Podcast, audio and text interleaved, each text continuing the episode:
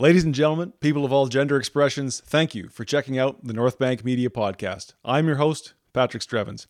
Joining me on the show this evening was my friend, you know him, you love him, Faizel Janmohamed, actor, filmmaker, overall eccentric, uh, film producer, of course. Uh, and he works a day job in IT, but I'm telling him not for much longer. I think he's well on his way to being a full time creative professional uh, very soon. Uh, you know, he he's been coming over semi regularly to work on our, our feature film Give and Take, which is very close to being done. I swear to God, it's real, and you will see it. Um, and actually, to do a sort of a rundown, uh, sort of a debriefing on a, a, film that we just completed called Overnight Edmonton. That was a documentary that I shot most of and Faizel produced and directed. So we kind of reminisced over that and discussed the lessons that we learned uh, and the experience of doing that our discussion went further into you know considerations of uh, personal expression, personal. Uh, yeah, personal expression, artistic creation as it applies to to that, and um, the importance of of of creating and uh, expressing. Uh, not too much, not too much politics or or culture war stuff, which was nice. A little bit of it that I felt like I stumbled through, but yeah, it is what it is. You know, this podcast is a process of becoming a better, sharper thinker and speaker, and it's a slow process. And uh, you know, of course, talking to a guy like Faizel is always helpful because you never know what the hell is going to happen next. So I really enjoyed this one. It's a great time to sit down with a good friend and uh, just, you know, relax, have a nice conversation. I hope you'll enjoy it. This, the fourth conversation, putting him in second place uh, for all time appearances on the show. Please enjoy it. A conversation with my friend Faizel Janmohamed.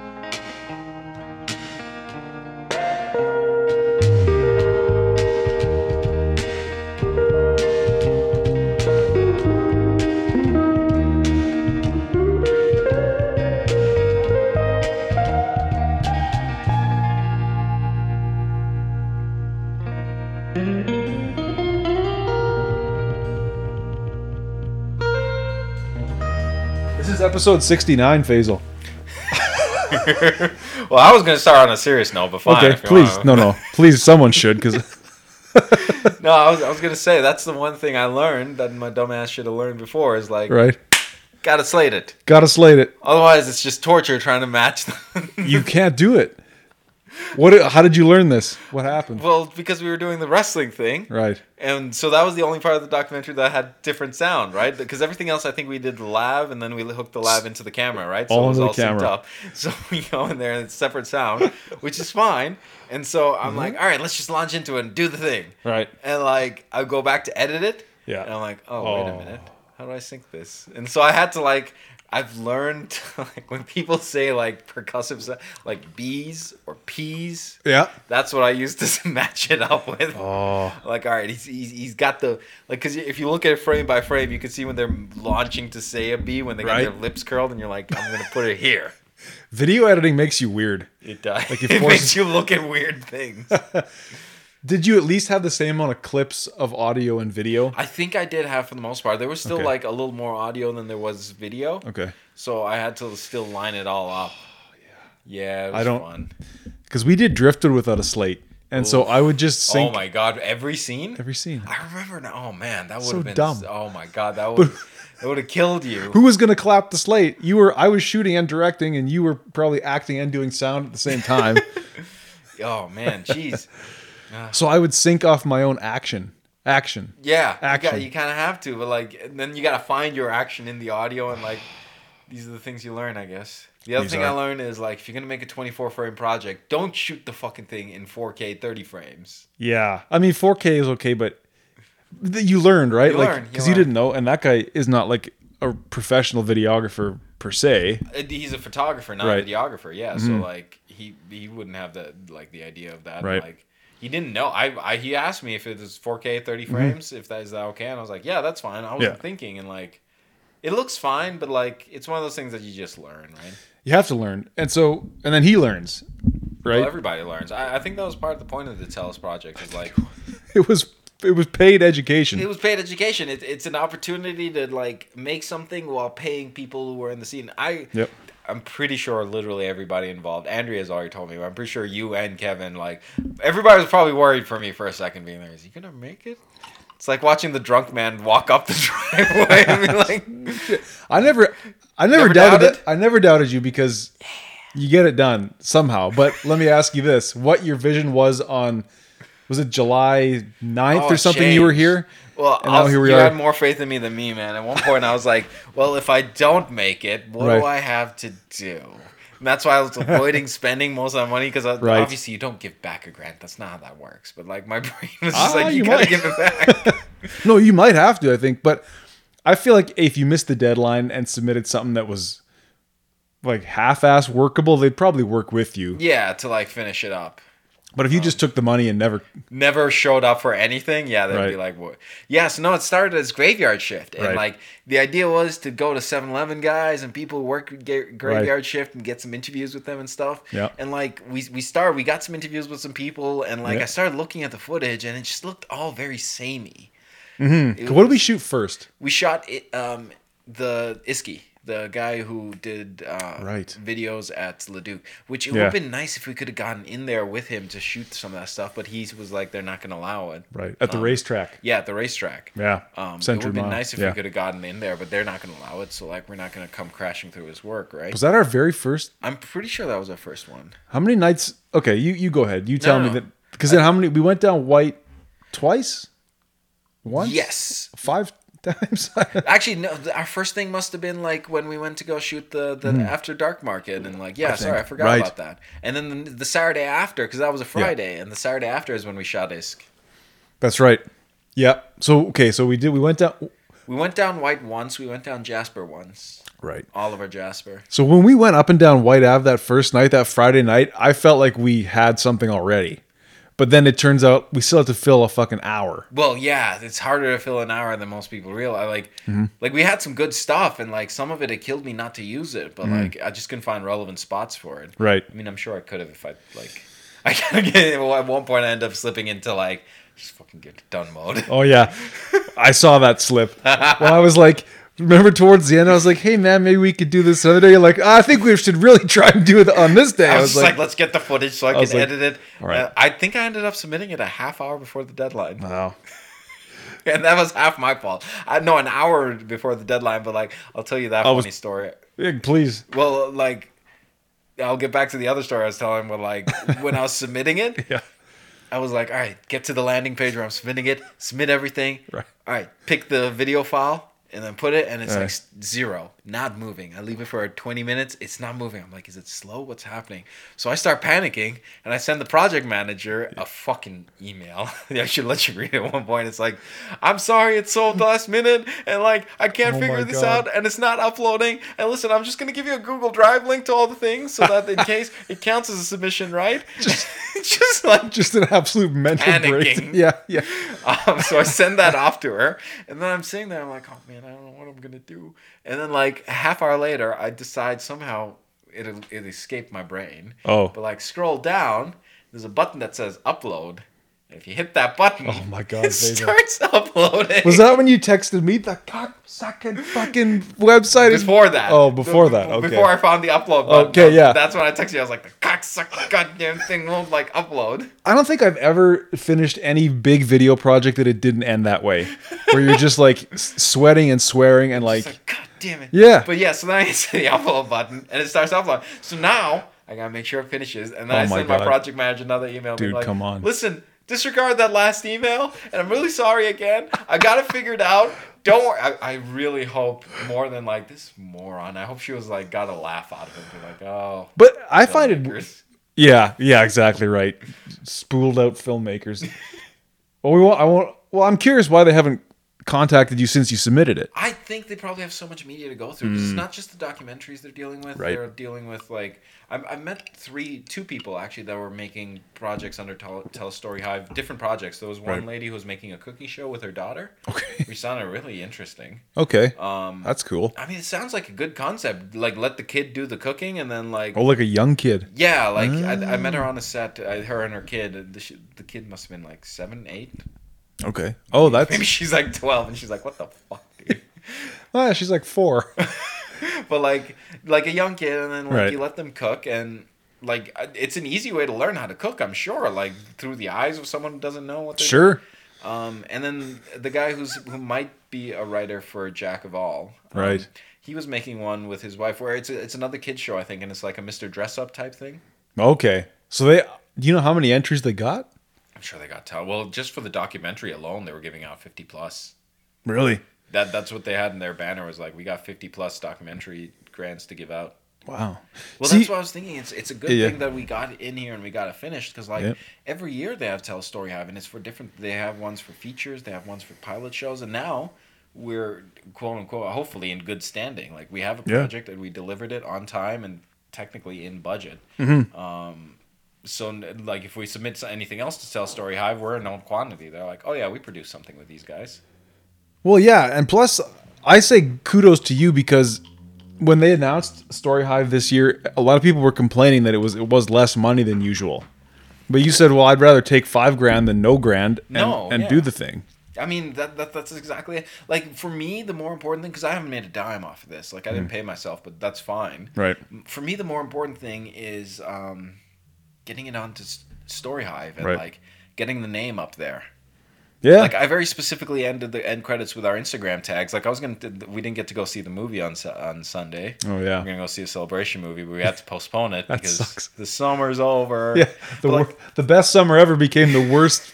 Fall. Yeah, the worst quarter four of your life. Um, but I was gonna tell Kevin like, yo, get, get I this might be a little presumptuous, but still, like, get get your Instagram content ready, man. Get your Instagram content ready. Get yourself ready, because like, and I not not to say like, oh, I'm this genius that's gonna make everyone's life better, but specifically for Kevin, I feel like a his Instagram is in there, so that's gonna take a little bit of a bump, I'm sure. You would have to think. And like, I feel like if you're a comedian and you're in a documentary about being a comedian, that kind of is a selling point for you for other shows. Like if you're if people can be like, and you might have seen him on the documentary Tell Us Tell Us his documentary overnight, or you might have seen True. him on this channel or that.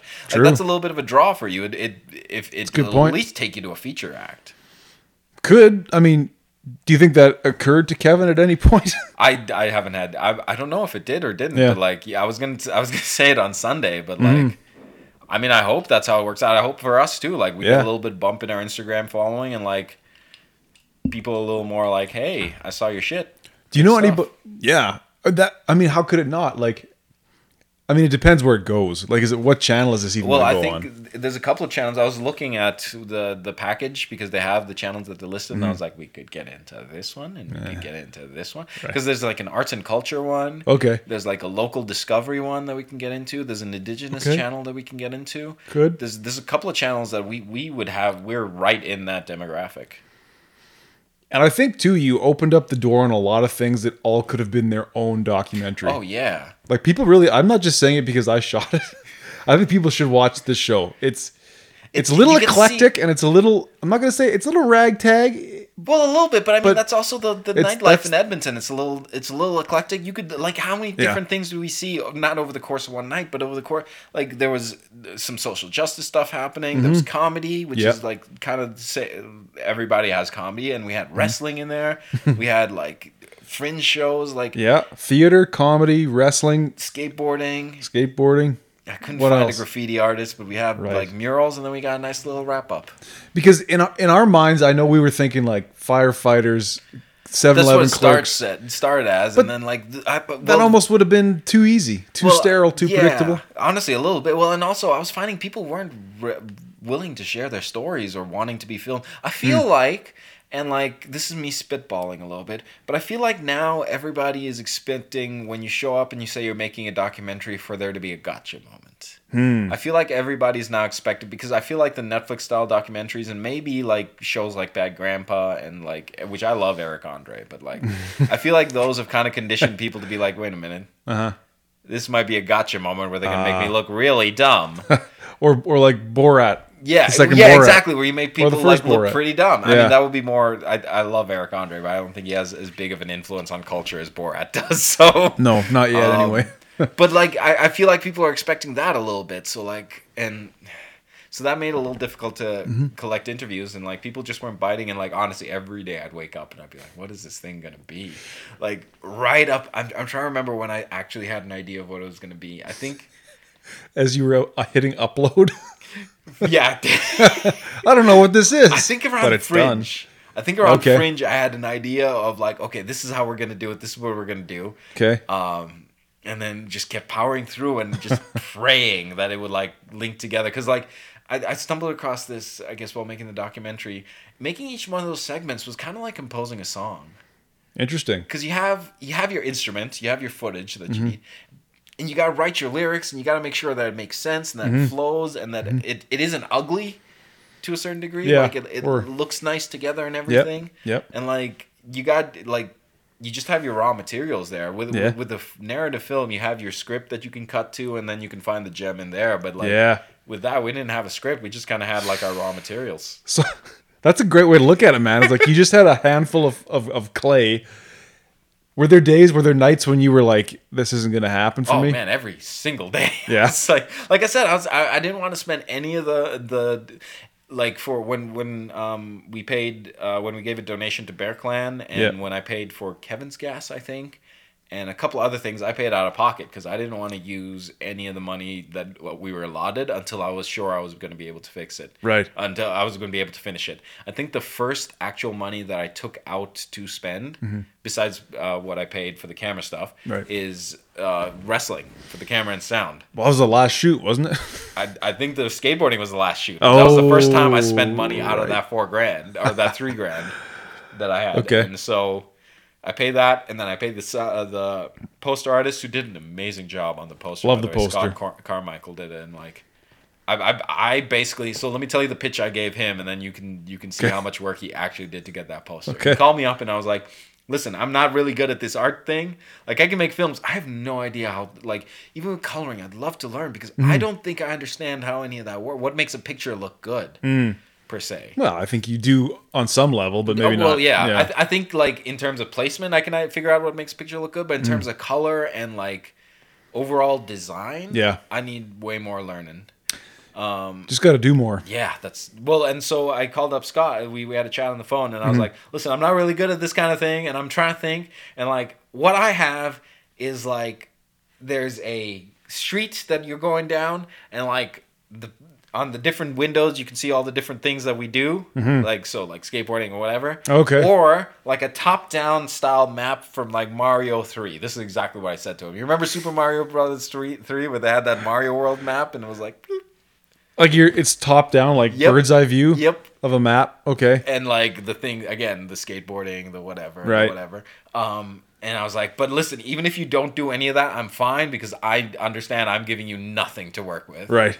Um so then he was like yeah it's, it's cool i'll figure it out and then that Okay. this is what he came back with and like Right. it's simple it's good it's Mm-hmm. elegant i feel like he gets the point across i love the boom the boom is cool, although we never used a boom ever no in the production of this movie. but it makes me think of a podcast to a certain degree Hmm. too but like i love what he put together Me too. when, when I saw, I think when I saw the po- poster, I was like, oh yeah, we, we have some sort of cohesive theme now. Interesting.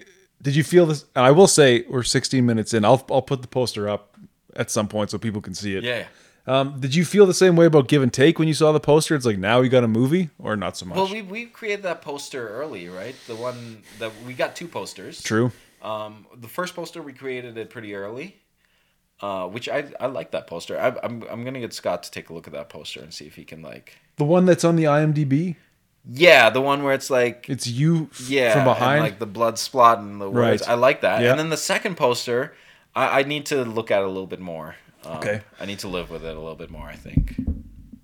yeah, my impressions of the first poster or the second poster, like it just, I needed to see that yellow eyeball on your hoodie. Yeah. Well, I feel like it's also lacking from some other elements. So like, we'll, we'll I'll, I'll live with it a little bit more and See see, if- what it, what's with it. Um, Because the inspiration was for that that Giallo film, right? Yeah. Well, I don't think it's even a Giallo. well. Probably it's a it's a spy film. Um, Flesh of the Devil? Flesh of the Devil. Okay. It's it's a spy film. Oh, I like, thought it was one of those Italian horror it's things. an Italian spy film where these Oh. uh, international smugglers are smuggling LSD. It's Uh-huh. a garbage movie. It's, Doesn't matter. The It's poster on is- YouTube. the poster is lit. It's on YouTube. it is. It's it's not great, but like the poster is amazing. I, I looked Okay. at that poster for months before I even watched the movie. Like Oh, I, sometimes I feel like a poster like it catches your eye and like that particularly that era like the Italian giallo the 70s Italian era posters I feel like there was something there that like just catches you and draws you in What is it? The color? I think it's the colors, the way they use the art, the way they place everything. Mm-hmm. They're not all the same, but there's. I'm trying to think. There's like a, a cat, a black cat has nine lives. I think is one of them. Okay. Um, what's it? Profondo Rosso or Deep Red is has a great Mm. poster. Profondo Rosso. Oh yeah, That's nice. That's a that's a good movie, man. You should check that movie. out. okay. Um, what's the other one I really liked? Uh, it was like a woman in the in the House of Zombies. It was Jesus. like that that it was that weird. this this is a weird cross section in the horror genre where like there's that weird one where it's like kind of porn and kind of horror. Okay. Like it's got naked women and it's got jump scares in it too. Like A little bit of everything for everyone. that's Yeah. you know one of the one of the, the companies that was courting Give and Take to do distribution. Mm-hmm. I looked at their stuff and it was a lot of that, and I was like, you know what, Give and Take would be right at home here. Pretty much. Because there's some stuff in give and take that people are gonna be they're gonna be surprised about. Oh. We it's not it's it's a little weird. I'm I'm honestly I'm weird. just I'm hoping it comes out and like. If we can get in time for some of the festivals that I want to get into, I would love to. Mm-hmm. Oh man, trust me. If I get if if if I have a movie that makes it into Sundance, I will never shut up.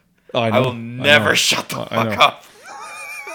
Every conversation I'll shoehorn in. I'll be like, "Oh, speaking of cheese, did you know I got a movie into Sundance?" Hi, Faizel Janmohamed, a Sundance made uh, filmmaker.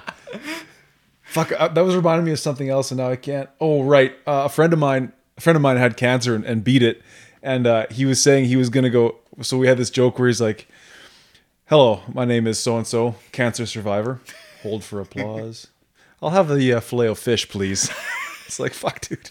I mean, sometimes you you have an achievement and you're like, "That is me." Hey, like, you have to be- surviving cancer is a big one. Like, Yeah. I would tell everyone on the planet. For sure, I beat the shit out of cancer. Yeah. I think. Okay, but there's something there where like you do have to champion yourself in this life. A little. You have to print the myth. You, you have to. You have Mm. Sure. to like Is that like fake it till you make it? a little bit mythologize yourself. Sure. You know where I take a lot of that, not inspiration, but like, I, I think it was really clever. I guess there's two places now, but like when The Weeknd first came out, and he wasn't showing his face, and he Mm. Oh, had all this weird music out there that was Right. like dreamy and like fucked up in a way, Right. Mm-hmm. And like he wasn't showing his face, and it was like a big part of his thing, and just all that mysteriousness, Hmm. like built into that. Kind of like Chris Gaines. Remember? You mean rock and roll Chris Angel? yes, totally. Or like country rock Chris Angel. was it? Uh, why do Garth I want to say Brett Garson? Garth Brooks. Garth Brooks. Yeah, dude. But okay, so that's interesting. So or like Lil Nas X, where like Sure. before he blew up big, he used to be he used to curate a Nicki Minaj uh, Instagram fan page, I think. really, And then like when it was time for Old Town Road to come out, and for him to he just switched the name, switched everything around, and like that's it's brilliant, that's right? pretty smart. And like And every you day since that. then, he's been gaming like social. Like I, I keep his music. I keep watching his music come out. I keep seeing like that kid knows how to market. Motherfucker, is that what he did? That that's, genius. one of the moves he did. Like he, he had a bunch of them. Like he was posting on the hip hop heads subreddit like his song, and it had like two upvotes and stuff, and then suddenly it blows up. I I remember. I'm not like not trying to be the guy. who's like I never before it's cool, but like I do remember hearing Old are. Town Road, Right. Like before it got huge, and I remember being like, I know that sample because it was the sample that took me there. It was a Nine Inch Nail sample. And Is was it? it's from Ghosts. One, Oh. uh, Ghost Six, I think. Is that that The- the that cr- banjo? The- oh man. Listen to the end of uh, the documentary. It's in there. Oh, you right because it was Creative Commons. It is released. uh, This is why Trent Reznor. I will defend that man until something bad. Every day I'm just like, fuck. I hope nothing bad comes out about Trent Reznor. Like, I just, this man is my idol. Right. I, I don't need him to be another fucked up person. No, but like, he, I don't he think was, he will be. He was an early champion about like Hmm. uh, creative, like creative rights and like having Hmm. like he he would yell at his concerts. Apparently, steal my album when it was the year zero period, like Okay. 2007 ish. And like then after he got out of his contract with whatever record label he was with, he released uh, Ghosts one through six, which are six albums that are under the Creative Commons, and they're all instrumentals.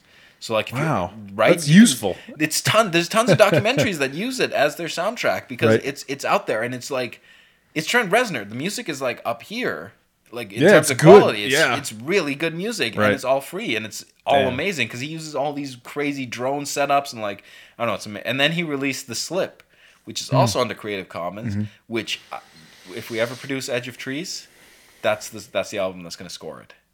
Like that's Let's- the album. Let me hear the elevator pitch for Edge of Trees. Edge of Oh, let me remember. It's been a while since I gave that pitch, but like, it's like a girl who like she. I'm I'm hoping to set it up where it's like my. I mean, this is again pretentious to say, but it's my movie where like Right. I'm gonna try and pass the Bechdel test. Where like Okay. you don't have like I, I'm familiar. okay yeah. yeah. So like but like Thanks to Cumtown, by the way.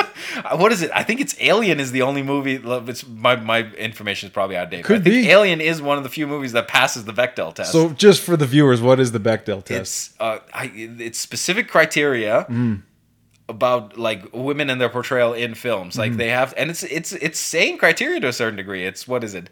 Um, if there are two women alone on the screen, Mm-hmm. are they talking about a man? right. And I, I always thought that was that I noticed that more and more since I heard it. I, I can look up the exact rules, but it's Yeah, like go ahead. it's one of those things where it's like, how are these women reacting in ter- when there isn't a man on screen or when there is a man on screen? And it's not a perfect system by any means. No, but, but, like it essentially is like about female autonomy or Yeah. agency in a film. Well, it's it's like I mean it's so, and I love I I really like that A twenty four is doing this. Um, but like Dev Patel was in The Green Knight. Which I think is a big move to have an East Indian person in an Arthurian legend kind of deal, and like Sure. have him in there, and like even like through the movie, I don't think they they they specifically explain his origins. They was like he's here, deal with it, motherfuckers, right. and like it Doesn't even matter. well, they they have a they have a new version of uh, they're producing a version of Macbeth called the Tragedy of Macbeth. And, Okay. um, the they're having Denzel Washington play Macbeth, which like honestly the only actor who has the chops to play Macbeth. I'm sure he's a horrible human being. Like I've heard his hip opinions on hip hop, but like in terms of acting chops, he's, He's the only guy I think he can he can play. Like, Yep. did you ever see him in Fences?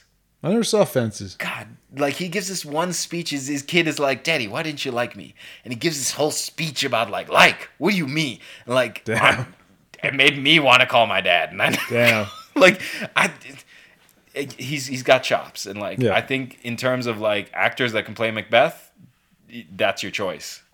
And like, I, I'm sure they're not even gonna because like, what is it? Um, Othello is a Moor. In, in. Yes, in the play. that's right. And then that's always the like, well, if people, if color people want to play Shakespeare, you can play Othello. And it's, I, I like that Macbeth. They're like, no, we're using the ca- the actor, that, and we're not going to talk about it. We're just this is it. I think right because that's what it has to be, right? If we're going to transition away from this obsession with Yeah, With race like- relations? Well, even then, like, it, did you ever watch Thank You for Not Smoking? Yeah in high school though. That was a that there was one line in that movie that always stuck with me in terms of film production because they're talking Mm-hmm. about like, well, we're gonna be in space and they're gonna have smoking, and then one of the guys is like, wait a minute, you can't smoke. There's no oxygen in air, and I think it was. Uh, uh, I keep thinking of him as Harvey Dent, but I forget the actor's actual name. oh shit, Aaron. Aaron Eckhart. Yeah. He's like, well, all you need is one line to fix it. Just like, thank God they invented so and so, and that's it. You fix it, and like, that's always been an approach to film that I like. Hmm. Whatever it is, all you need if. Like in Fantastic Four, where they didn't even touch, even though that was a terrible movie, but they you didn't need the explanation. You just decided they were adopted, and like Hmm. even if you needed the explanation, it would take one line to fix it. It's like, remember when we adopted you? Right. like you got you got to be careful not to like shoehorn it or be ex- ex- too expository. But all you need is one line. Did you find the Bechdel test? oh yeah, I think I got it here. Let's see. Application limited derived test. God damn it. All right, let me see. Bechdel test criteria. Test de Bechdel. Number one, the that at least two women are featured. Number two, that these women talk to each other, and three, that they discuss something other than a man. Seems like an easy set You'd of think that would be pretty easy. but apparently, right up to like 2005, 2006, we had no idea. Alien? Yep, that was 86, 80 something, 80 something. Oh yeah. Was it even earlier? Uh, probably. 79 the first Alien I thought. Oh, really? Yeah, even earlier then. Like, Yeah. yeah, and it took, like, I don't think there's so. many movies after that. I know there's no 80s movies that pass the Bechdel test. Did you listen cuz you said you just watched uh Once Upon a Time in Hollywood? Oh, yeah, I love that movie. Did you happen to listen to Quentin Tarantino on Joe Rogan back in like June, July? I think I've watched snippets of it, but I haven't watched the full thing. He made an interesting point about how political correctness was similar to how it is now in the 80s. And then he, being Quentin Tarantino, says, and Pulp Fiction was a big part of getting away from that into that era of the 90s when it was just like, fuck it. You know, I'm gonna push back a little bit, and I'm gonna say I don't think it was because all those I it's someone else who I heard on a podcast put it way more eloquently than I ever could, but like that was the that was the high point of slasher films. And like The it was a- 80s? yeah, Yeah, yeah. and it was a lot of violence against women, and it would always end with the one lone female, and like it was always a dude, and there was always sex tangled up into those Mm-hmm. stories. Like it was it was a mix of different things, and I feel like, well, this is someone else's ideas that I'm parroting, who explained it way more eloquently, but it Mm. was kind of like, uh, an expression of male rage to a certain degree, Hmm. and like if you see the horror movies we're getting now, they're they're kind of different from the slasher in terms of uh, ideologically like Mm-hmm. they're they're more about introversion and like like her, compare hereditary to friday the 13th one or Okay, two sure. like uh, they're scary but like Yeah. one is about punishing teenagers from having se- for having sex and the other one is exploring a family model and like getting a little deeper into human feelings beyond Yes. sex Yeah, Hereditary is almost like intergenerational trauma. Yeah, in a horror like movie. Friday the Thirteenth, like even one was like punishing like teenagers Right. for sex, or even Friday, uh, Freddy, um, Nightmare on Elm Street Mm-hmm. was like punishing teenagers again, probably for having sex. like it became a trope at one point. Do you do you see those slasher movies as being like moral lessons in some way, or like a, I, I don't think there were moral lessons. Again, I think there were expressions of like Hmm. what people were feeling at the time, or like what the dominant filmmakers were feeling at the time. Okay. Maybe it was like, and then there's an aping effect where you see something and you want to make your own version of it. Definitely And like that. maybe you're you're not aware of the themes that are coming through, but they do come through. I think what happened in the '90s is that filmmaking became more accessible. I- Okay. I, think things got a little cheaper. Mm-hmm. And so you had more indie filmmakers who were able to make actual quote unquote indie movies. Right, right. I think the 90s was the golden period for indie movies because it was so accessible and you didn't have to be in New York or LA. You could be in like Alberta or Oregon and you could make a film and there were festivals that were accepting it. And I think towards the early 2000s, Mm-hmm. that era of indie film started to die. Mm. I think there was, I remember there was a Ryan Gosling film, like Ryan Gosling and Anthony Hopkins at Sundance, and I think that's when I was like, well, that's the end of indie films because like the big studios are there Sure, now, and they're sure. like looking for the, the the they're producing quote unquote indie films, which Mm-hmm. are like million dollar projects, two three million dollar projects still. sure? No, it's like- not indie. It's not Yeah, no, it- like it was rip and run more in the '90s, and then like Right. towards the 2000s, we had this like big indie movies coming out. Mm-hmm, And then I think things started to transition towards TV. Like all the indie writers and guys moved over to TV. That's when we had Breaking Bad, and we had like this run of really good TV for a little while. I, Oh, ma- the golden age. Yeah, maybe I'm pulling this out of my ass, but I, I, Yeah, I I'm, some- I'm I'm coming along for the ride. but then like I think now like I'm hoping maybe now it's it's going to be a repeat of again filmmaking has become more accessible. You're able to make a 4K Mm-hmm. movie without breaking the bank. yep. Um, we might see some. I have already seen some very interesting filmmaking. Like we still have the big budget indie films, but like sure. Mm-hmm. I've seen some very interesting indie films coming out this year over the last couple of years. What's your source for what what films are coming out? Like Never, never mind. never mind. I mean, I just keep eyes on news feeds. I just stuff. keep eyes on RSS feeds. Yeah. Well, I, I, I, uh, multiple places. Sometimes I'll see a YouTube trailer. Sometimes Okay. I'll see it on particular websites Sure. where like they're just releasing lists of movies of like whatever's out. Don't say anything. yeah. Although I would say we were talking about Lil Nas X gaming the social media. There's a particular kind of site where movies are available. That one could, if they produced a movie, Put it on there We- to we game talked- social media. we talked about I that. will. I mean, I, I will say this much. I, I, I need to stop talking about this in front of around. uh, This That's is when. I was a That's dit. fine. When I was a dit Oh, on yeah. that on a professional movie set, Right. I was like, oh yeah, I gotta stop talking about this shit. But like, Was I it- still advocate for movie piracy. I still advocate. well, Okay. piracy is a bad. I, I like to use exaggerated words for it so that like it sounds dangerous and then I can like shock people. But, like, swashbuckling. yeah. but like I I support sharing of, of data. I I have Hmm. a belief, and I think I picked it up from Hackers, but the the, the Angelina Jolie movie. Um, Oh, that movie was influential to hacker culture. For like ten years after that, hackers were saying "hack the Gibson" to- to be like this is the, the pinnacle of hacking. is hacking a meme, or is, or is hacking like real? I mean, it depends on what you what you call hacking. I know Right. there's lots of people who are like, my computer's gonna be like, it's gonna be taken over by hackers. It's like that's not how that works. Like most of the time, they're trading in data. Like data is the big thing. You got to trade in data, and like Okay.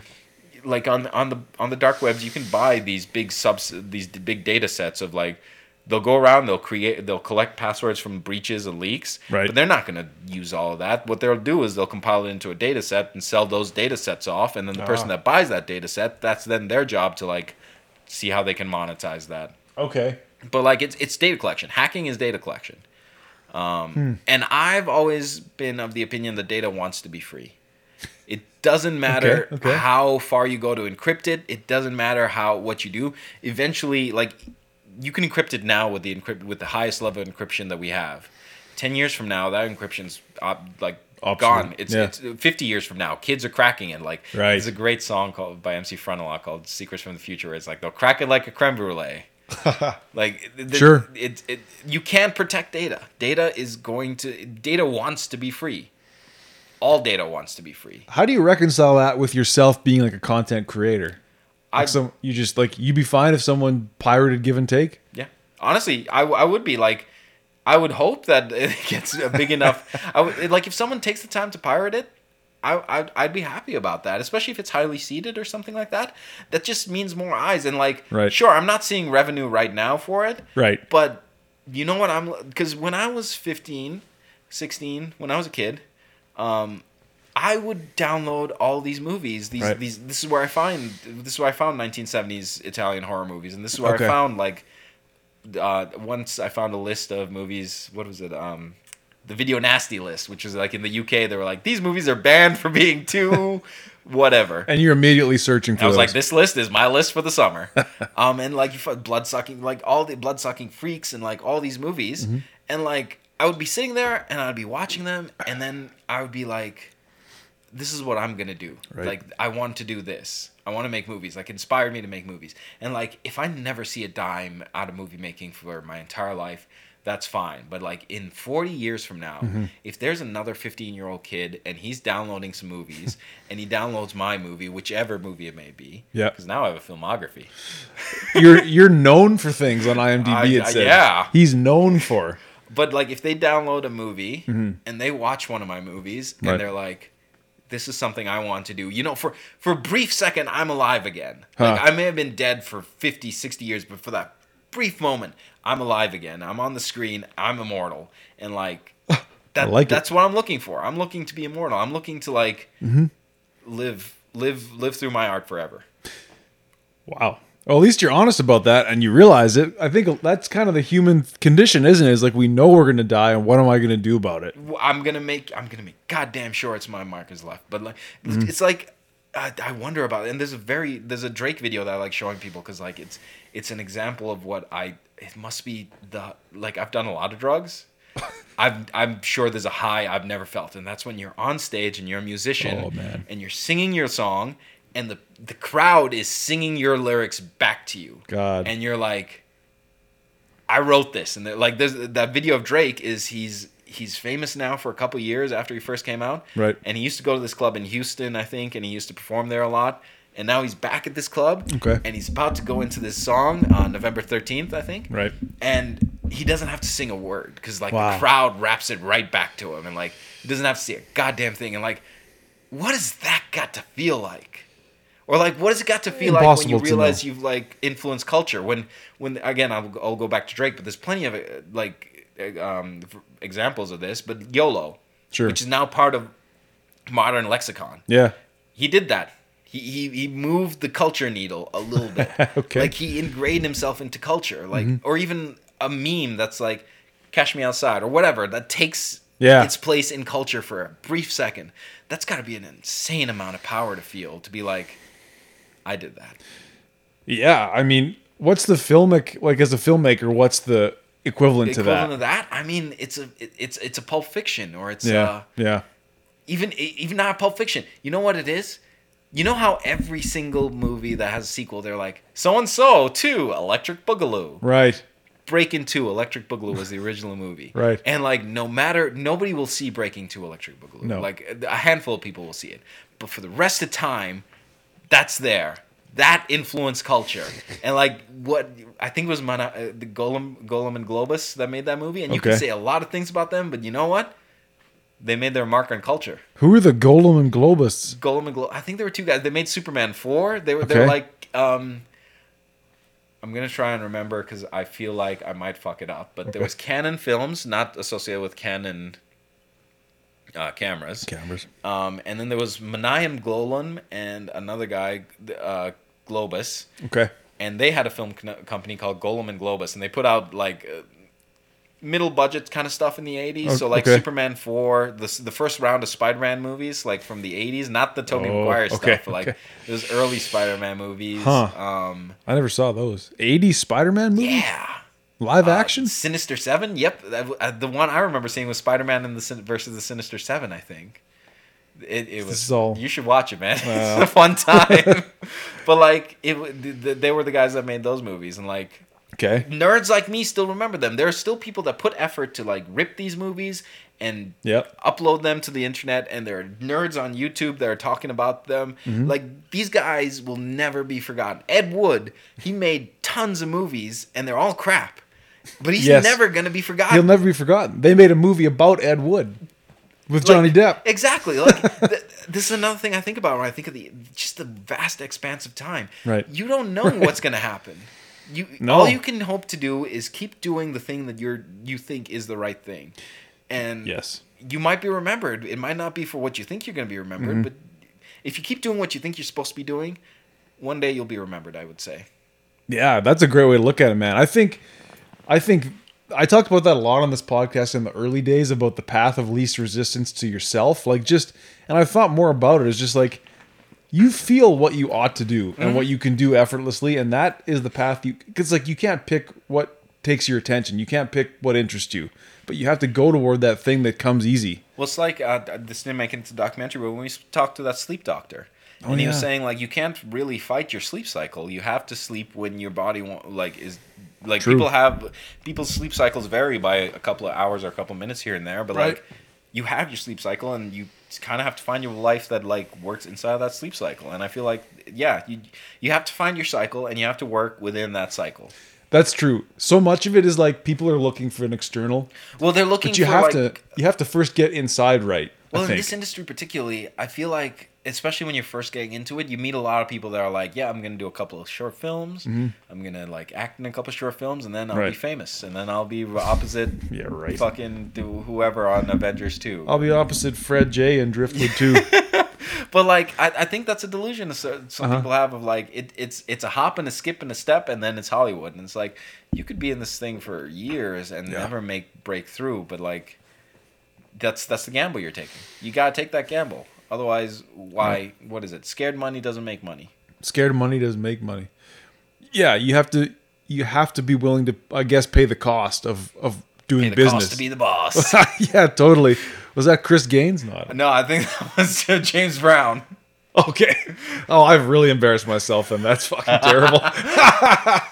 oh, no. Garth. Um, I was gonna ask you about uh, going back to overnight Edmonton. When you- we shot a lot of stuff for that that didn't make the cut. Do you think about doing anything with that, or I'm not sure what I would do with that because, like, I, again, it's it's like I said, composing a song. You kind of have to have a concept and an idea Mm-hmm. in mind, and like that stuff when we shot it changed concept. Uh, Maybe one day. I know Kevin's really excited. He, he he needs to pick up the footage for me. He's asked me if he can pick up the footage. Oh. But like, I know he wanted to do more man on the street stuff and interview more people and put on YouTube and stuff. He should? I, I yeah no I, I'd be happy to give him all the footage and Mm-hmm. like I'd be happy to tag along with him if he needs it and like yeah so I think he was thinking about doing more man on the street stuff which I you could do that on Whyte I think it should be done Yeah, Um, I thought about doing the podcast in that way, where you like just prowl the street and do interviews, because you you never know what you're gonna get. you don't you really don't and that's what I was kind of hoping especially if you go out there with some sort of like if you go out with a camera like that's what I was kind of hoping as well is and we did get that like Mm-hmm. Yep. Mm-hmm. people walking up to us being like what are you doing and then like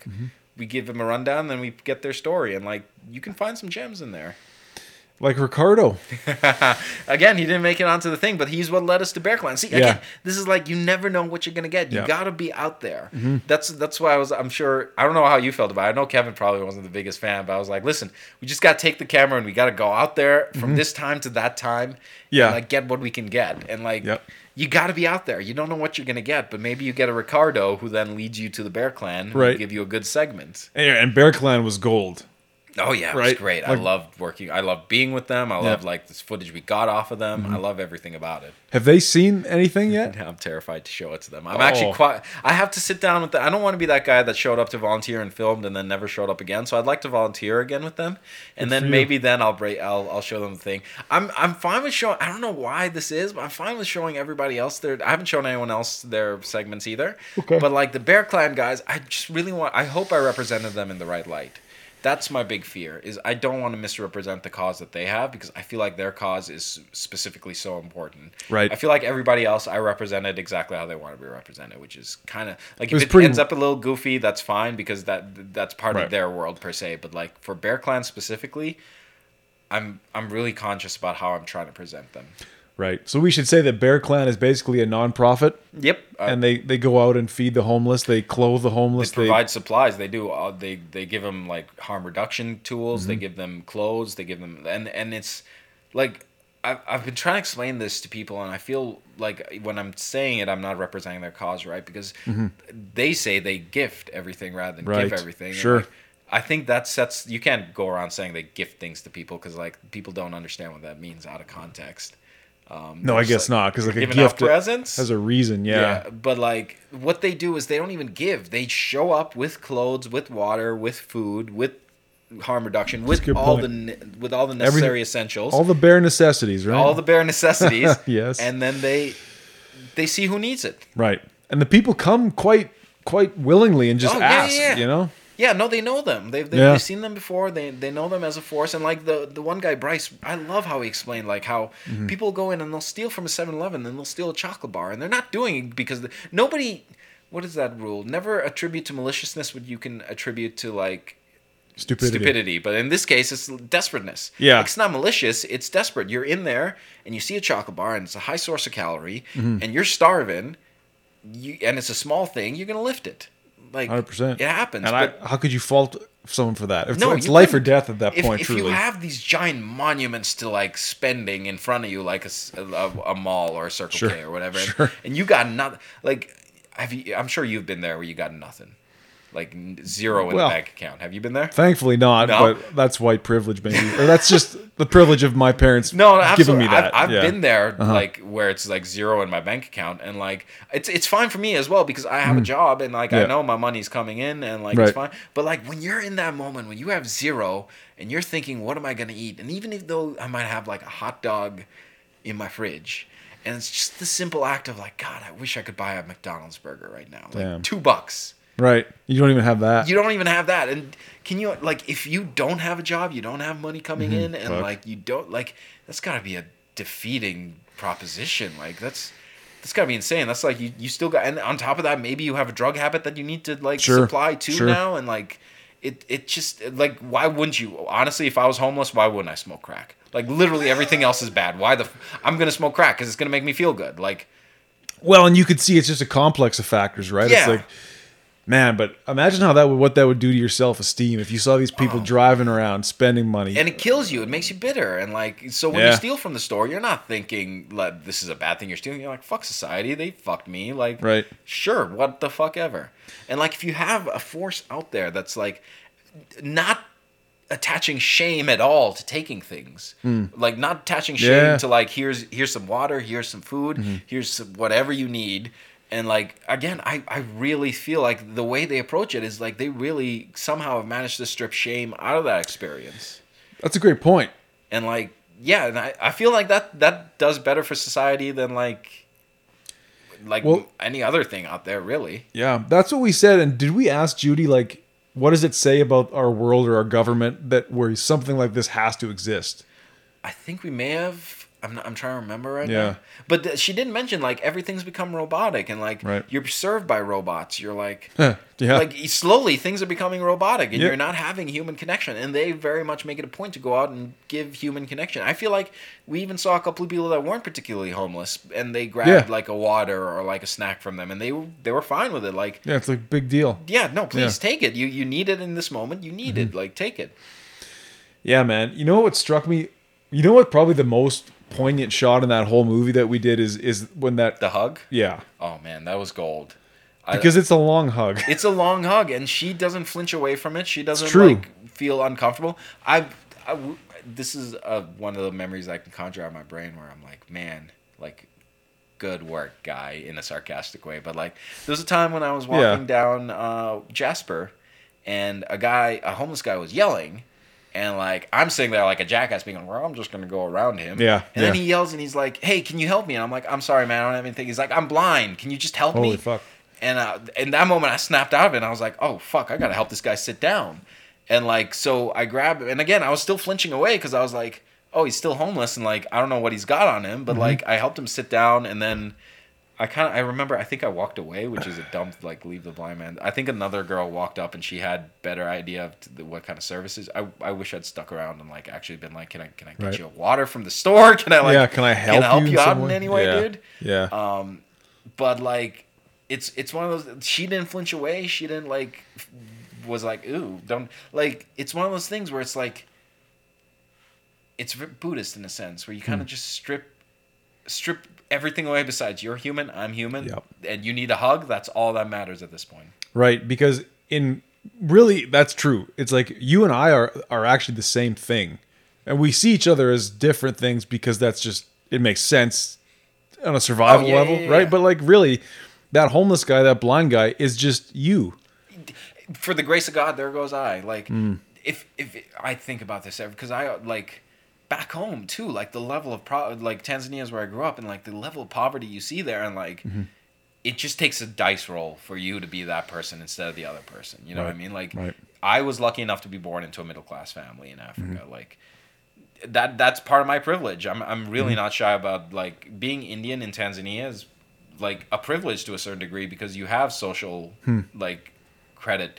It's it's a whole complicated colonial thing where we Sure. were like under the British, but uh, the, they put us in there to like keep the local people in line. But like it still ascribes a level of of privilege Yeah, to you, and it, for it ascribes a level of like middle classness. So like Hmm. I'm extremely lucky. Most people don't get to come to Canada like when they tur- when they turn seven. The skills I have in my hand left in Africa, Right. I would have had a harder time surviving than I do here. That makes sense. That's funny. You it was better that you came here. I was better that I came here because then I can like you can fuck up a little bit here and like you'll be fine. Especially again if you have a middle class background and you are like of um, because I don't think white particularly applies in Canada, but I think I think Indian people are again they have a certain level of privilege in Canada where like you can get away with some shit. Like you can get away with some shit and it's fine. Like I'm trying to think. I don't think I've ever particularly been in a situation where I was like, I'll be fine, but like, like I could. I feel like if I was to go out on the street and I was gonna go cop drugs, mm-hmm. and the way I look, the way I talk, the way I present myself, Right. if a cop pulled me over and they found a gram of coke in my pocket, I would get in trouble, Right. but I wouldn't go to jail. Okay. I feel like if I was indigenous or if I was black and I had a gram of coke in my pocket, it's over for me. Possible. I can't say for sure. I I, I see what you're getting at. No, no, Like, no. There is hierarchies within the within how So-called- within the the the, the intersectional like Sure. I forget the name for it, but like there is that hierarchy, and like I, I like it's again, it's just one of those things where like I feel lucky that I am in here, I'm here, and I do have the opportunity to fuck up a little bit, and and fuck up you. I don't fucked up a lot. I don't think you friend. have- I don't think you I've, have, I've really. been fired off at two jobs. Okay. Um, let's see, what else have I done? I do, oh, I think I told this last time I was here too, but that, I told you about the time I deleted some guy's like six years worth of email archives. No. Oh my god. What? This is what I won't name. I won't give any details, just so like nobody can come back in my ass. But I was working at a company, Uh-huh. and they were upgrading from Windows XP to Windows 7 Okay. and I was just fresh out of school. Oh my and We God. were doing the thing, and so part of it, they use these things called PSTs, personal storage tables. It's it's like in Microsoft Outlook, if you want to archive emails, you send it to a PST, and it's like a Okay. file that's offline. Okay. Where all your emails are stored. Um, so I thought I I moved all his I I got him onto his new computer, and I moved his stuff. And I was like, okay, well that's good. I can just delete my backups. Turned out I didn't move his stuff. Oh, I just no. moved it into my backup. I forgot that I wasn't smoking weed at this point either. So like I don't know what was happening. You just fucked up. um, but like so I just moved into my backup drive, but I didn't move it onto his desktop. Okay. So I was like, okay, well I'll just delete this. Delete. Two days later, he's like, hey, I can't find my emails. Oh. Luckily there was some politics happening in that office where I was able to get by relatively scot free because they were like, well, he signed the thing saying that was fine, so it must be fine. We're tired of these users coming back and being like, oh, two days. So I was just kind Oh, of like, wow. keep your mouth shut, don't say a word. Um, but like, I mean, where else? If I do, like, I, I'm just again, I'm lucky that I got away. certain- I'm lucky that I get to fuck up. Yeah, that's a pretty big fuck up. Deleting six Oh, years he worth was of. an architect or something too, like an engineer or some shit. So like, he needed those emails, man. Can you imagine having to reach out to everybody you email and be like, know "Hey, can you like I'm gonna say I freed him. you freed him?" I freed him. I freed him from from from this bureaucracy. It's true. It's like that meme or whatever that like when you if you totally clean out your Gmail inbox, it's like a little picture of you at the beach or whatever. It's like you just you just accelerated that for Yep. him. Like, I, you should be you should be thanking me technically. Yeah, technically. Enjoy your beach time. you have no reason to be mad. Can you imagine someone tells that to you? Like, but you're free. you Yeah. they come to you and Faizel just doubles down. No, no, No, no. You're free. You're you're good, man. But like, yeah. So I mean, but a part of it is like, hopefully you have the opportunity to fuck up, so you can like progress yourself a little bit. yeah, I fucked up a lot too. Yeah. Every um, everybody does. Again, I'm still fucking up. I feel like if you're indigenous, you can't really fuck up too much in Canada because I feel like the boot comes down a little harder sometimes. Seems like it. But like, I feel like I can be me and be drunk in public, and I'll be fine. Right. Well, it also seems like in some cases the indigenous people, indigenous folks communities are are are they have they're way down to begin with. So like to, to screw it's- up, and then you're really in hell. Like some Yeah. communities, they can't even drink the water. No, you know what I mean. Like it- it's such a crazy situation, and it's like part of it is bureaucracy as well, where all these the money that should be paid to these people isn't getting paid because it gets caught halfway through the pipeline and gets spent on like crap. that's true too. I, I'm again, this is an outsider perspective. So Same. It's, it's, there's probably a difference, like once you get into those areas and you start talking to people. But like, yeah, I used to be super ignorant in my 20s. When I first got here, I, I will say this much: when I first got here, like racism towards Native people was kind of like an accepted thing here to a certain degree. And like I parroted some dumbass shit in like when in my early 20s. Um, I realize now that all that st- thank God I never put it out in public. I just said it to my dumbass friends, but like it's it's not right. Like Yeah. it, it's it's a culture that like makes people feel bad for the things that that culture has done to those people. Interesting. It's a culture that makes people feel bad for the things that people have done to those people. For that for what that culture has done to those people. I don't, I don't think per se the people in that culture have done anything, but like Mm-hmm. the culture that that's been established is a culture that like devalues indigenous people and like Yeah. encourages people to devalue indigenous people. That's a tough one. It's it's impossible to dig into that without feeling some kind of shame and guilt. But it's like I don't even know where the healing begins. I think I think the healing begins when we start admitting that like our culture is is something that's not right in terms of like the indigenous experience. Mm-hmm. And then I think once because there's a lot of holdouts of people being like, "Well, no, that's not me. That was my daddy." Right. Like, and I feel like it's Sure, like sure. I get it. Like it's it wasn't my people either. My my folks came to Canada in the '80s, but Right. Mm-hmm. you're part of this culture, and part of being part of this culture is you experience. You're you're part of like everything good and bad that comes out of this culture. So like, you just gotta good point. accept that it's like part of this is the culture. This is what's happened. These people have been marginalized, and once you can accept that and you can talk about that, then we can start talking about how we move forward. that's a good point, man. I think yeah, if like if you want to reap the benefits of of what goes on in this world, you have to be able to also take responsibility for the the bad that is going Yeah. on. Yeah, like people are so willing to to to seek external control over other things, but it's like you can't have it both ways. You know what I mean? It's like you have to, like we were saying, like we're one and the same. You are responsible for everything and nothing in some ways. Exactly. You know? Like, if you, especially if you benefit from this culture, like in any way, again, if you have the opportunity to fuck up and keep trucking along, Mm. then A, you need to be thankful. And then B, you have to recognize that not everybody has those opportunities. Mm-hmm.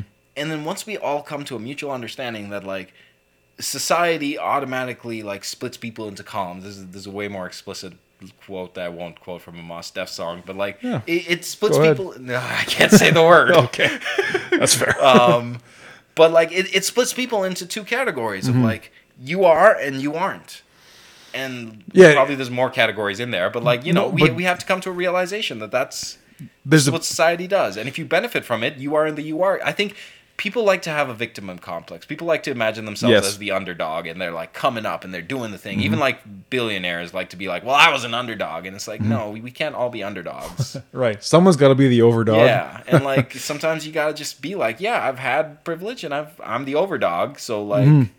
Own it. cut the underdog shit out. Yeah, own it." cut the underdog shit. Yeah, I think there's a certain amount of like performative or like pornographic, like masochistic. like it's it's it's that whole like uh it's a virtue like Mm-hmm. like you have you have to suffer in order i think i saw this i can't remember where i saw this but like somebody was talking about how the the prevailing wisdom is you have to suffer in order to create good art and like That could be true. I don't think that. I feel like Okay. good art comes like I think this was David Lynch. Yeah, it was David Lynch who said this. I agree with him. Good art comes from a good artist. Like if you're an artist and you're pu- pulling from your influences, Mm-hmm. you're going to create good art. Suffering only creates suffering for the artist. Like it's not a good thing. It doesn't. Mm. It's it's it's like self-flagellation. It's not going to get you to create something good. You like so like while I was making overnight Edmonton, I was definitely suffering, but that's just from like. I got to get this done. I got to Right. get this made. But like the ideas themselves weren't generated out of suffering. The ideas themselves were generated out of like, That's a good point. what can I show that I love from the city? Even like the graveyard shift thing. I was like, I want to show how crazy this city is and like how how much like I love the crazy nightlife. It's not like oh god, I'm working 7-Eleven every night and these people come in and they're always harassing me and like making me feel like Right. it didn't come out of that. It came out of like I want to explore the crazy world and like I, I want to see what's in this crazy world. That's interesting, man. And maybe suffering is a part of getting there, but you're right. Is like good art probably comes from like a, a really deeply self-realized person who's Well, I, I mean, I think this is also part of modern art. Is like it. Good art comes from anybody. People. yes, People. Everybody has the opportunity. Uh, I can't remember where I heard this line. It's another movie. This things I pick up for movies sometimes. Where I'm like, this. I'm gonna keep this piece of philosophy. But like, everybody's got one in them. Everybody's got a great book or a great mm-hmm. song or a great. Yep. Everybody's got one thing in them. for sure. And like, you just got to give that person the opportunity to get that. out. Some people people don't realize. yeah, Like they have that. I think that's why everybody does poetry. I think that's why so much poetry is bad. I don't like a lot of poetry. I'll be honest. well, but you don't have to pass the judgment on it. no, it- because it's the most accessible thing, and people Right. should do it. They should. That, I said that before too on the show. I think is like everyone. People say, "Oh, I can't dance. I can't paint. I can't." It's like no, you actually can. You might not be able to do it to a level where anyone sees To value an in elite it. level, but Sure. you should do it. You have to do it. And then maybe maybe you figure out that maybe what you don't what you don't really like is dancing, but you like filming dancing. And then Sure. follow that thread. Or Right. like maybe you like composing the music for dancing and then you follow that thread. Like it's all about trying to taking part in the different experiences so you can find what is yours. Interesting. I really like what you were saying before about suffering only creates suffering for the artist. Like Yeah. I thought about when we shot Darker Than Night last summer. Like I suffered through a lot of that. I, I don't know if it made the art any better, but it made the story and the experience, and then like my character better for having done it. Your character, uh, Like my- as, as you personally. Yeah. I get that. I You get, know? well, that's hardship to a certain degree. I Sure. think that's learning. I think when when he was talking about suffering, it's like when you're in personal turmoil and you're Hmm. like, "Oh God, I'm like in jail, and this is where my best novel is going to come from." Right. Well, that may be. I mean, it may be, but I feel like what it actually comes from is your experiences leading up to being in jail. Jail just gives you the time. Right. Like I, I, I don't think you have to actively be suffering to to create No. good art. No, I don't think so. I think more importantly is the breadth of experience you get in. Breadth like, of experience. Yeah. I, I think right. if you've been in places and you've done things where like, yeah, like, just if you if you've been in places, if you've seen things that like maybe not everyone sees, or you're able to talk to people that like is more natural than other people can talk to. Michael K. Williams used to do this Okay. um, show called. I forget the name of the show, but he would go into like places where they were running guns or places where they were selling drugs or stealing cars, and like he could he could fit in there with them, and he could like talk with with Wow. those people, because like yeah, And what is that? What is that? I mean, be, I guess because it's authentic, right? it's authentic. It's it's not suffering. It's not like It's it's it, it it's you've had this experience. Like I just from from Michael K's character, from looking at him, from seeing him, Sure. you can tell he's had experiences in life, and you can tell he's not like middle class and then Hollywood and then like never really gotten his hands dirty. You Mm-hmm. Right. can tell he knows how to speak to people and he knows how to show respect and he knows how to give respect. Right. And like so when he shows up in those circles, people don't necessarily like see him as an offensive because he's he, he knows how to conduct himself in those circles because Isn't- he's been in those circles. right. Man, that's crazy because he's he's taking the time to also like probably look within and refine him himself and how he's going to put himself out there. Yeah. Yeah, I was thinking. Devin just texted me a while ago about he doesn't want to spend the rest of his life consuming art from people who have TV-addled brains. You know, like Oh, interesting. Right? Because I used to, there, there used to be that prevail again prevailing wisdom of like, um, back when I was in high school, people would be like, well, TV. The, my teachers particularly would be like, TV will kill your imagination. Hmm. Books won't because in books you have to imagine the characters and you have to imagine the scenario. Whereas TV, it's all presented to you and it's Sure. like it's gonna. I think that's a very technophobic way to look at things. Because I grew up watching TV, my brain is definitely addled by TV. I, you, you know me. I pull everything I see from cartoons that I saw in the day, or Yep. like fucking movies. I feel like that's added to my breadth of experience, though, or like my want of breadth of experience. Sure. Because I've seen these movies of these situations and these things happening, Mm-hmm. and like some of them resonate with me to the point where like I want to try these experiences, and like I'll I'll get in there. I'll I'll do it. Like yeah, I'll find out what's happening. I see a movie about people taking acid, and like in my brain, it's gonna. I'll, well, I'll find some acid and I'll do it, and like and you did, yeah. and then you oh, made a movie. of my favorite. ones. Yeah, Um, but like yeah, I, I, I think if you consume a lot of media, it Mm-hmm. also adds to, and it doesn't have to be any kind. It has. To, it can be any kind of media. Like I don't want to be an elitist in terms of like you have to consume No. art. You can watch all seven, and I have watched all seven American Pie movies, and still gain some sort of sure. something out of there. Yeah. Like I will to this day I will go to bat for the first American Pie movie. I will say it is one of the best stories of like just teenage feelings out Okay. there. Because it's so much of it is. Oh man, now that I think about it, is like the whole art delineation is like who really. Well, that's the postmodern thing too. Is like Yeah. when when postmodern art came out, they were like, well, this isn't Renaissance painting. This isn't like, you know, fa- you don't have to have a skill to make an art. Right. Mm-hmm. You just have to create. And like, what is creating? You tell me what creating is. Right. It's a deeply personal thing. And I think part of the problem is that people who haven't fully explored themselves or are more interested in power, control, or narcissistic have created these structures of like taste making or classes where it's like I get to essentially, yeah. gatekeeping is the right word, where I get to deem the value of of this expression. And that's probably ruined scores of people. yeah countless bits of things because like then you have to look at these people and like it's funny because I always like again going back to film. For example, um, Jean-Luc Godard is Hmm. is one of the guys that people like. That guy knew how to make a film. Boy, howdy. Um, sure. Yeah. And like yeah, he yeah. makes good films. I love his films. But like when he made those films, he was breaking every rule in the book. It was it 100%. wasn't yeah, it wasn't he wasn't making it by the conventional standards. He Right. made his own conventional standard. I feel like if you lean into the thing that makes you weird, you're going to come up with a better project. That's exactly right. Because Godard basically did the opposite, right? Yeah, well, he was he was handheld cameras and he was Mm-hmm. getting in people's faces and he was like, "No, well, I have a budget that doesn't allow me to do the things that everyone else is doing, and also I want to make it more personal. How do I make it more personal?" And like those things in the moment might seem my failings. Like even to me, I've watched some of the stuff I do and like the things that are essential to me Mm-hmm. might appear as failings to to me.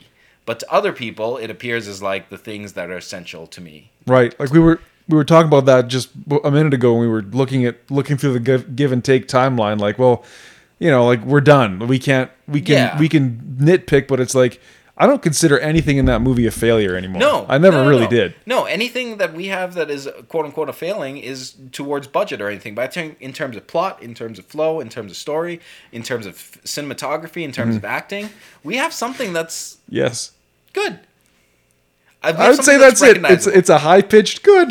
it's good. So how is it? Oh, it's good. we have something that's recognizable. We have something that Yeah. like, and I, I have to straw. I have to battle with this every now and then because like I'm, I think of the movies that are influential to me, but Mm-hmm. then I also think of the of the budgets that they had, and like I don't think we're in the in the ballpark of a Tucker Dale versus Evil, or in the Mm. ballpark of like those smaller indie movies that made it big. We're not in the ballpark of No. Well, maybe Clerks, but even Clerks was kind of different to that regard. But we're in the ballpark of like people who will go on to make those movies. I think I think it's a great first step. We are we are the Coen brothers before they made Blood Simple. I'm not signing up to that, but you can say that if you want. But you know, you I know, know what what you're? Like saying. we're, yeah. we're Sam Raimi while he was making Evil Dead, or before he was making Evil Dead. Like we're, I feel like, and again, this is me maybe bragging and being a little presumptuous, but I feel like we're on the road to making like ten years from now, we're gonna have a bre- we're gonna have a decent filmography. Well, you're we're, you're on the road to for sure to that, and us together because yeah, we keep yeah. we keep working together. How many projects did you complete between shooting Give and Take and finishing Give and Take? Seriously, Uh, let me think here. Two, three short films and Uh-huh. a documentary. yeah, I think so. right. I think that's it. You just kind of put Give and Take over here, just went and did some other stuff, came back. Well, that's my baby. That's uh, that's the one that like is my debut. Really, at the end of the day, It is. in terms of acting, in terms of directing. Mm-hmm. Like I've been in other things and stuff, but this is. It's, it's a terrifying experience when I think of showing it to other. Even when I was sh- thinking of showing the documentary and like my shorts to other strangers, like it's Right. It's a terrifying experience to have strangers watch your thing because then it's I don't know. It's such a personal thing. This movie. It's it's What are you afraid of? I'm afraid that the one thing I can say I'm definitely afraid of, like deathly, deathly afraid of, and thank God for movie theaters for existing. I'm afraid of, and I'm sure this happens. I've seen it happen with all manner of budget films. You're watching the movie and it's really great, and then the phone comes out. Oof. That kills me. Like even when it's not my movie, when I'm watching someone else's movie, and like mm. I'll be watching that, and the person I'm watching with, the phone comes out, mm. and it just kills me because I'm like, this, There's this something- needs your attention, here. Right. You really need to pay attention to this thing for 90 minutes, please. D- like put the phone away. I'm, I'm very conscious of trying to put the phone away, but like that's that's something that I'm afraid of, and I know that's gonna happen. Like I'm, I, my movie's gonna be watched, and someone's gonna bring the phone out, Right. and like they're gonna be scrolling through Instagram, and it's it, it's it's a self esteem breaker, but like you gotta, th- it's the world we live in. But like Only if you choose to in, in internalize, that as your problem. exactly. It's it's not they have the goldfish attention span. you know? Yeah, well, I mean that's yeah, but like theaters still exist, so at least people can't pull their phones out in goddamn theaters. I also feel like give and take is cut in such a way where it moves like we should probably not talk it up too much because maybe it's terrible. Hey man, I don't think it you is. know but- what? Even a bad review is a good review. True, because they want they expended the the time and the energy and the mental. That was like, did you know at Driftwood, uh, a film studies professor of mine came to the Driftwood screening and then shit all over it? I remember you told me. You told me about this, and it's just like, well, I'm glad you did that, but like, did you make a movie? Right, and probably not. It's a tough thing. Like, uh, it's. I think we mentioned. it- I mentioned the last podcast, but like, it's it's in boxing. No matter what happens in that ring, you can never call either of the man that goes in. Right. Maybe up till about the Logan Paul fights and Wow. stuff, but like, but like, no matter what happens in that ring, both men like come out, and you can't say shit about either one because they got in the ring. That's the truth, and I think more people should in- inherit that view in life in general. It's like you can't say shit about really anything. You can't pass the moral judgment. That was the big lesson on this podcast. Oh yeah, you you have to you have to What do I know about you, really? I Yeah. don't know. Like things to me that seem easy could be hard to you, and vice versa. absolutely Right? Absolutely. You you have to walk in the person's shoes. Right. There's not enough of that, man.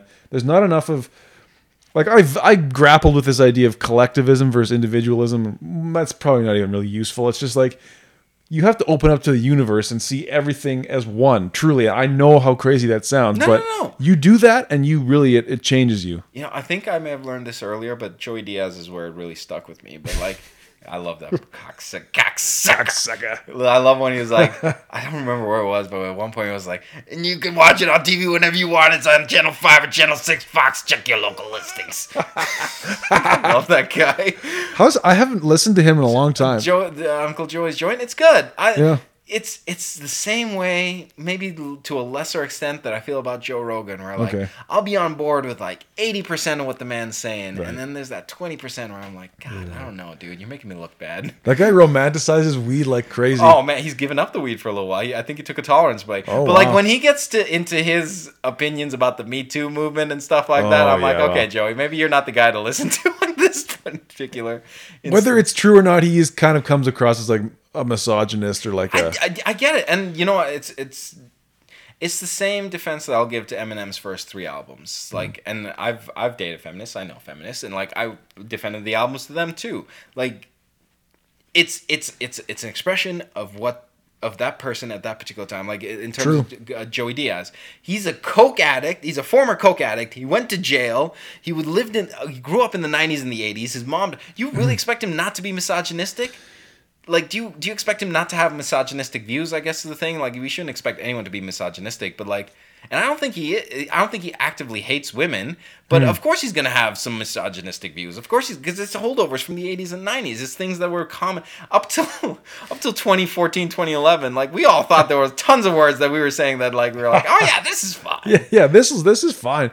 And I was just thinking like what I just said about opening up to the universe and not passing the you're then you're right. Like we may judge him as misogynist. He may do things that that we think hurt other people, but that's just personal expression. That's is anybody personal experience perfect? And experience, and like I don't think he's actively hurt. It, it comes down to are you actively hurting people? It's like when I said Sure. with, with Eminem, like, and he had the artistic forethought to be like, there's Marshall Mathers, there's Eminem, and then there's Slim Sh- Shady, and all Mm. that violent shit he did under Slim Shady, and he was Mm-hmm. like a young twenty something year old man in the '90s. He was divorced. He had a daughter. He was flat fucking broke. These Right. are his opinions that he's put, and at least he put them out in art and didn't actually go out and do them. True.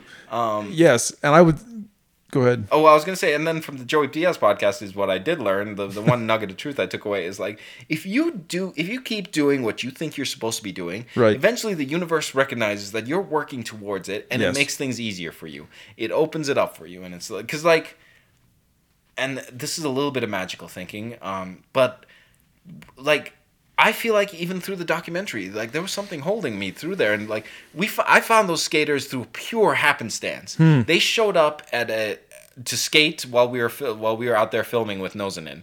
Oh. I didn't know them. I never heard of them. They literally just showed up to skate, and so I had to go up and walk up to them after the shoot and be like, "Hey, can I talk to you guys later?" Right, right. And then like I still had to message them on Instagram. Right. So I followed them on Instagram. They never got back to me on Instagram, but they told me they'd be they're usually out there every night and like just had to show up and Wow. be there at that night and then we filmed them and then they started talking about their social cause and like Right, that this was is crazy. all out of pure happenstance. It I didn't plan any of that. I didn't Right.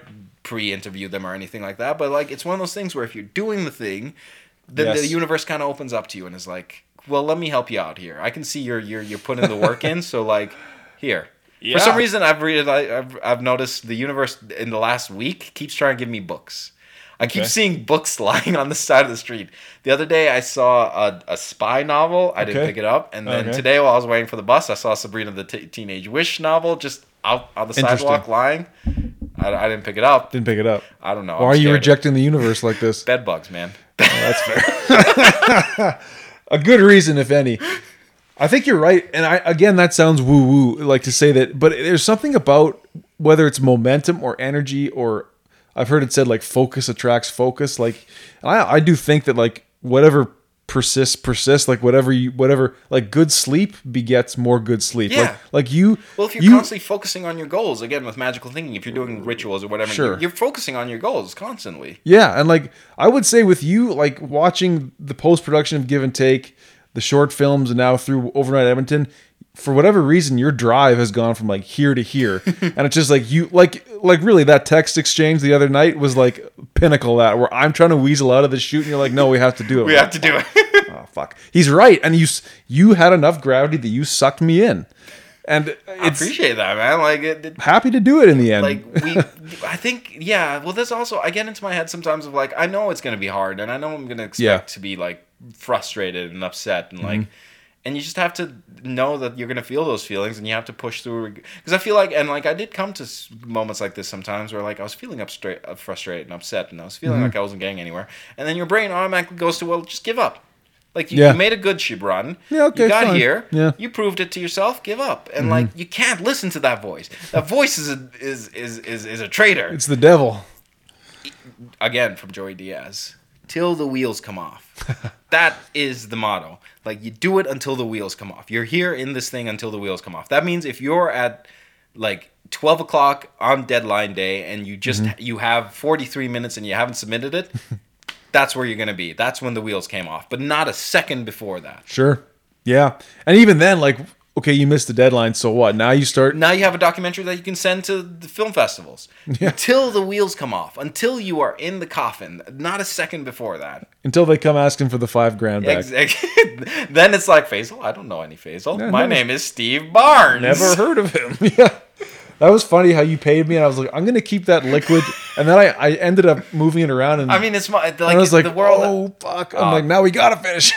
you can always trust me to be at the very least. I'll be like, well, I pay. uh, Like I would have been like, I paid the camera guy. I don't have a finished project, but like, Right. I, paid, I think that's again what they were expecting. Like even if we didn't have a finished project, we would be able to be like, well, we paid the people, and they're like, well, you're fostering the scene a little bit. You're, you're Yeah. you're helping foster the scene. I think that's a good way to look at it. I mean, did you did you sign anything? No, no. I, I mean, I signed a Oh. grant agreement. okay. But that's about it. And I the agree grant- to receive well, this I looked money. through the grant agreement. and Okay. It didn't say anything about returning the funds upon if you couldn't complete it or anything. I honestly think, like, beside, I think part of Telus's motivation definitely was to like, well, we have all these separate scenes, uh, these these separate scenes in Sure. Canada, these film scenes, Mm-hmm. and we need them to grow because it's part of our. It makes our business easier if we have more emerging Canadian artists that we can show on TV Mm-hmm. What do they need? They need to learn how to do the thing and they need to learn how to manage a budget. Well, let's give them a budget. Let's get the people in the scene paid Mm-hmm. and let's teach them how to make a project. Yeah. Did you enjoy the production management side of things, like scheduling interviews and all that crap? Or Looking back on it, I enjoyed it. Okay. In, in the moment, I I probably had some choice words to say, but looking back on it, I think I, it's something that I feel very proud of. Like, Yeah. I, it hasn't sunk into me just yet, but like every now and then, I'll sit there and I'll be like, you know, I'm I made a movie. Like, I made two movies. yeah, but like I, I mean i did it and it, not to say i did it by myself but like it's one of those things that you can look back and you can be like i did that I did it. i did like yeah it's it's it's over like i said i was i was saying like i mean i got two movies under my belt now hopefully i got one in a, one in two three quarters of a movie but like give and take will be out it's, there's no way it's gonna get out It exists, folks. It's a real movie. It's coming out soon. But like I got two movies, Mm-hmm. and like I'm, I'm I'm already planning. I'm you know I'm gonna do a third somehow, some way. Oh, I'm sure Like- we will. Yeah, and so like the filmography grows, and like Mm-hmm. again, you just become it becomes hard to ignore you at that point.